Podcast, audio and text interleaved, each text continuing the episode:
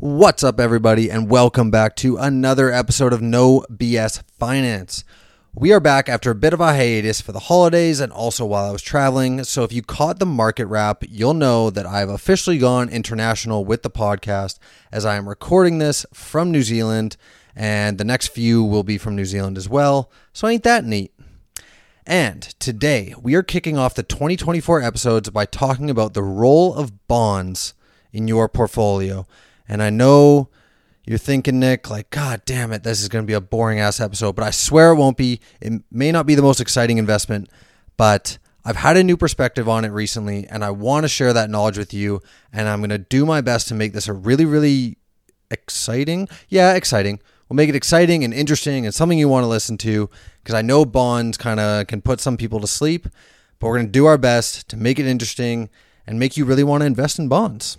But before we get into that, as always, this podcast is solely for inf- informational purposes and is not meant as investment advice. If you do like the podcast, please download it, like it, share it with your friends, as it does help tremendously. My email, my Instagram, my website, they're in the show notes if you want to ask any questions or if you have any real life scenarios you want me to cover on the podcast. If you're interested in a one on one consult, check out my website. The link is in the show notes and also in my Instagram bio.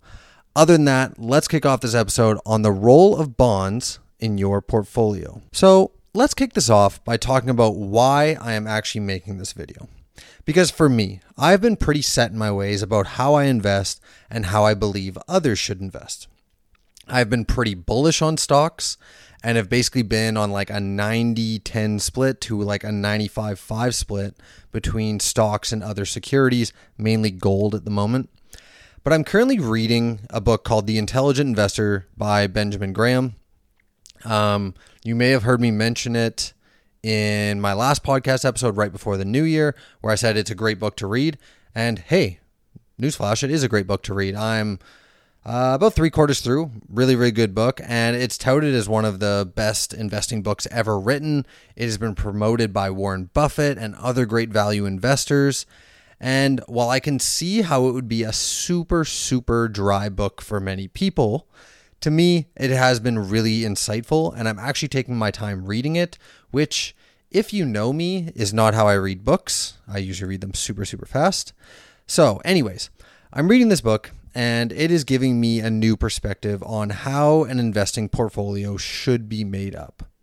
Even though it was written in 1970 and then it was updated or like the for not the forward, like the commentary in between is in the 2000, like early 2000, I think it's 2001 or 2002. So many of the principles carry over, which just means that it's a good book if it stands the test of time. So that is the background on why I'm making this podcast, and I'll be briefly reviewing what bond, bonds are, the different types of bonds, and then finally I'll be talking about kind of why this matters to you and the role that bonds should play in your portfolio. So I previously previously, oh boy, words. I previously did an episode on bonds. I believe it was episode 18. So check that out for a bit more in-depth look at bonds with various examples and a little bit more math than I'm going to give right now. But I just want to do a quick review of what bonds are and the different types. So, bonds are essentially debt that a company or government will sell to the public. These bonds come with a maturity date. They are sold in chunks of uh, they're they're sold in like round numbers, so like a hundred, a thousand, like ten thousand, that kind of thing. Um, they come with a coupon rate, also called a yield, and can be bought at a premium or a discount. So we're gonna try and break these down real quick. Um, a maturity date can vary greatly, but it's usually no date, no, no less than ten years. And at this maturity date, that's when the bond expires, and you will get the par value of the bond back. And like a hundred to a thousand, like those chunks that I was talking about, um, that are their sales price, those chunks are usually called par value. Now, if a bond is a really high quality bond, then it will sell at a premium, meaning that it will sell over the par value. And we'll get into like what a high quality bond is in a second. But if it's a really high quality bond, then it will sell at a premium meaning over the par value. So, like if it's sold in chunks of 100, that's how we're going to refer to everything right now. it would sell at like $105 or something like that. And then at the end of the maturity, you would get $100 back. So the premium is $5. Now, if the bond isn't as attractive, it will sell at a discount, meaning less than the par value, like 97 or 95 or something like that. And coupon rates or yields are essentially the interest you will get paid usually monthly, sometimes quarterly, and stuff like that. So, like at a regular interval. And you get these interest payments as long as you hold the investment. So, hopefully, that kind of made sense. It was a lot of kind of confusing information in a short period. So, I want to break it down and talk about some examples. So, it's kind of like ingrained about what exactly bonds are, um, what kind of premium you're paying on them, just stuff like that. So, I just want to mm, put put the nail the ha- oh my god, what's the hammer on the head? Yeah, that one. Whatever that saying is. Jesus. God, I suck. First, what makes a bond attractive or unattractive? So, bonds are attractive or unattractive based on their rating. And bond ratings go from, okay, we're going to start at the highest, from government to AAA, AA, single A, triple B, double B, B, and then below B. So, government bonds are the highest rated bonds and therefore the least risky. Why? Because they have the lowest chance of default, meaning that they won't miss interest payments and you will get the par value of your investment back at the end of the maturity. And why won't they miss interest payments? Well, they won't miss interest payments because governments, unlike everybody else on this planet, are able to print money, unlike corporations. So everything AAA and below are usually corporate bonds, except you can have some government bonds if you're in like, um, not the U.S., probably not Canada, like um, a less developed country, just because you do have that risk of default because the government might not be able to pay you because say inflation's super high or say they have super high debt or something like that and they have to pay off other people before they pay you, um, just stuff like that. But for the sake of this, we'll consider everything AAA and below kind of corporate.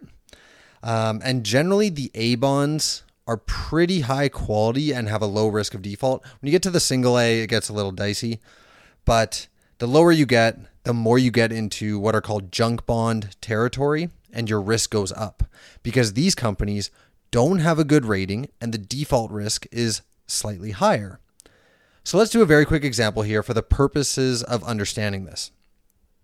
Let's say there are $100 par value bonds out there from three um, institutions the US government, Costco, and Bed Bath and Beyond. The US government bond may sell at a premium because they are so safe and you are virtually assured of getting that $100 back at maturity. And they won't miss interest payments. So they might sell at something like $110 for a $100 bond, but because they are so safe, they will also have a lower coupon rate or a yield. So you might see something like a 2.5% yield on these. Okay, hopefully that makes sense. So they're selling at a premium because they are very high rated, but they're also going to have a lower low or lower, not double lower, just one lower, lower yield on the bonds you'll kind of see how these compare to other ones. So, whereas Costco might be like a Costco's pretty good. They're probably a triple A or maybe like a double A rating. So they might sell at something like $103 for a $100 bond or something hovering around that $100 range. But their yield will be slightly higher because they are slightly less safe than a government bond. So maybe it's at like 3.1% compared to the government bond of 2.5%.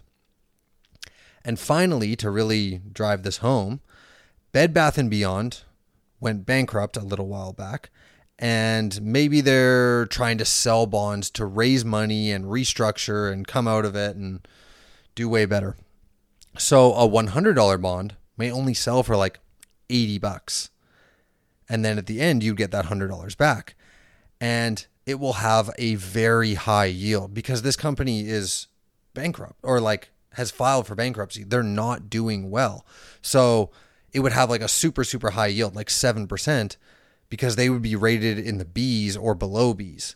So I don't know if Bed Bath and Beyond would actually be able to sell bonds, probably not, but just using that as an example so that really kind of drives it home here.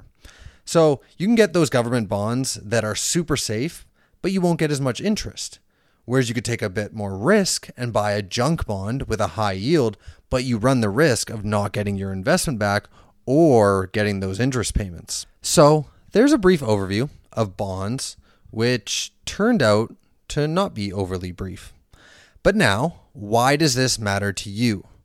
Let's talk about how bonds fit into your investment portfolio. So, as I mentioned earlier, bonds played virtually no role in my investing portfolio to date. And you know what? To, to be totally honest, it has worked out really well. Like the markets in 2023 were great. 2022, I was kind of protected by uh, some commodity shares that I had. So it has worked out, but it wasn't probably the smartest way to go about it. Um, I kind of just lucked out into that, especially with 2023 being such a good year in stocks when a lot of people thought that it wasn't going to be a great year in stocks.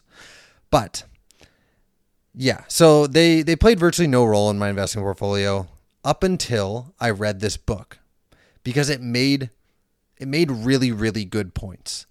The main one being that people have been and still are so so so high on stocks. Like they're so bullish on stocks in the last 10 to 20 years.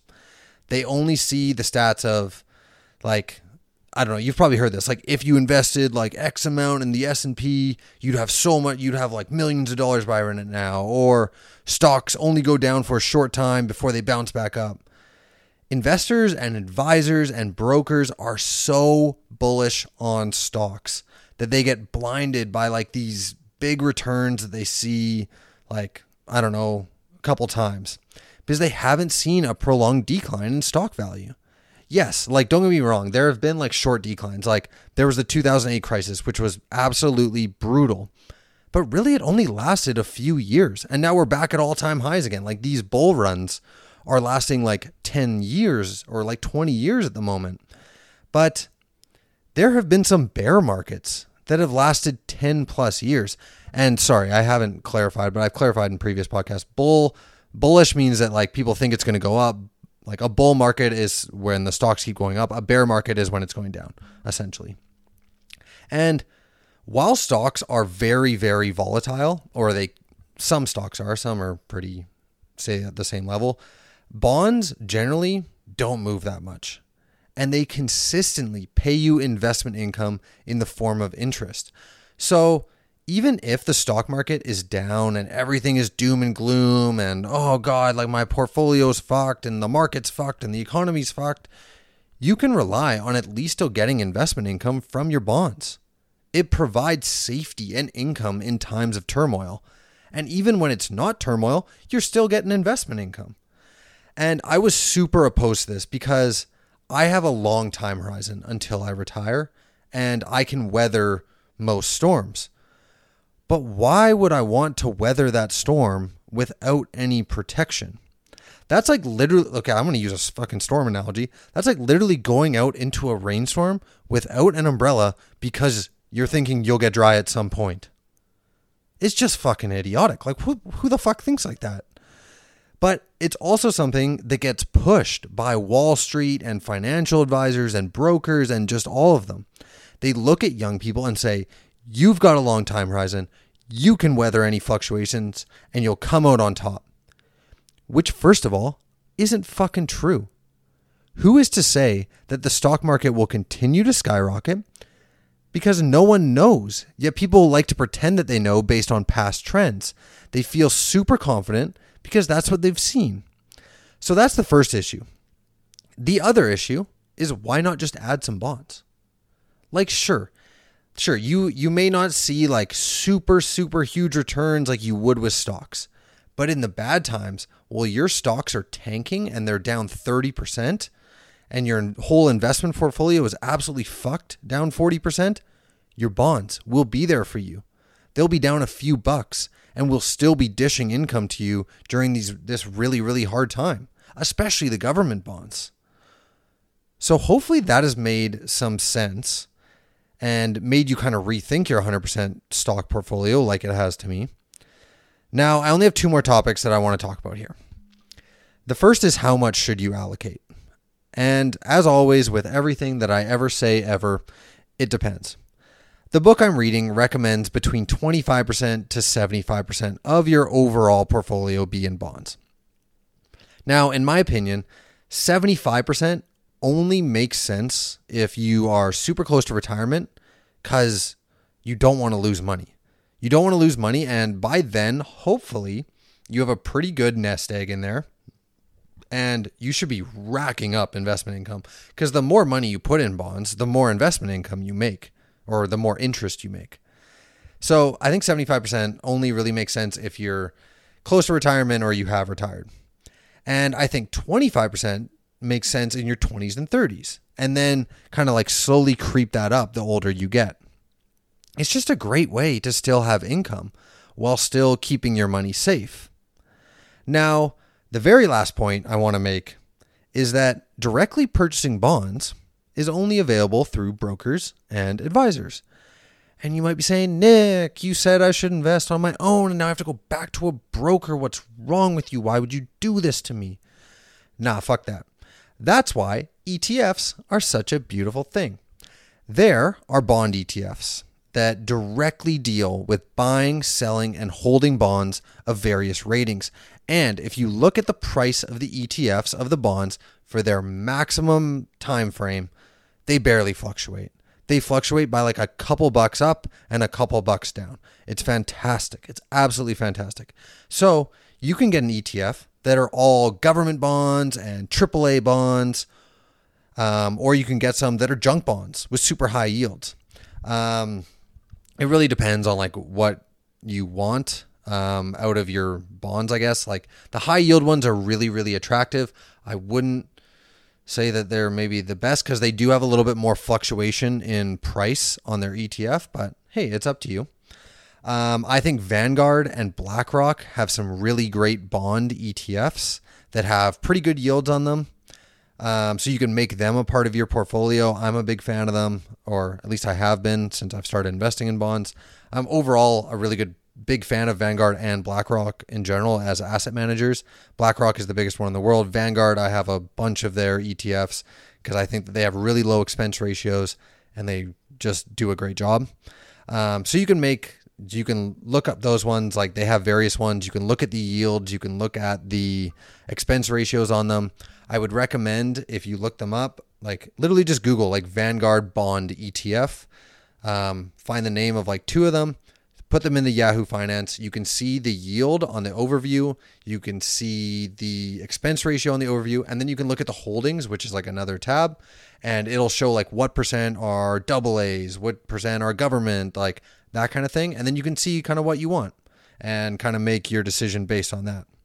And yeah, you can make these part of your portfolio and really just start protecting yourself against the inevitable stock decline that will happen in the future. So that wraps up this episode. Some key takeaways from today bonds help provide investment income as opposed to capital gains. Um, 25 to 75% of your portfolio should probably be in bonds, whether that be corporate or government bonds. And the other percentage of your portfolio can be stocks, commodities, real estate, but just make sure it's diversified as always. And yeah, bonds are just an overall good investment for times of turmoil and even in good times. Like it's always nice to get a little bit more cash that you can reinvest or that you can use. Actually, no, you should reinvest it. We're not even going to talk about spending that on other things. So I hope you enjoyed the podcast and learned something new.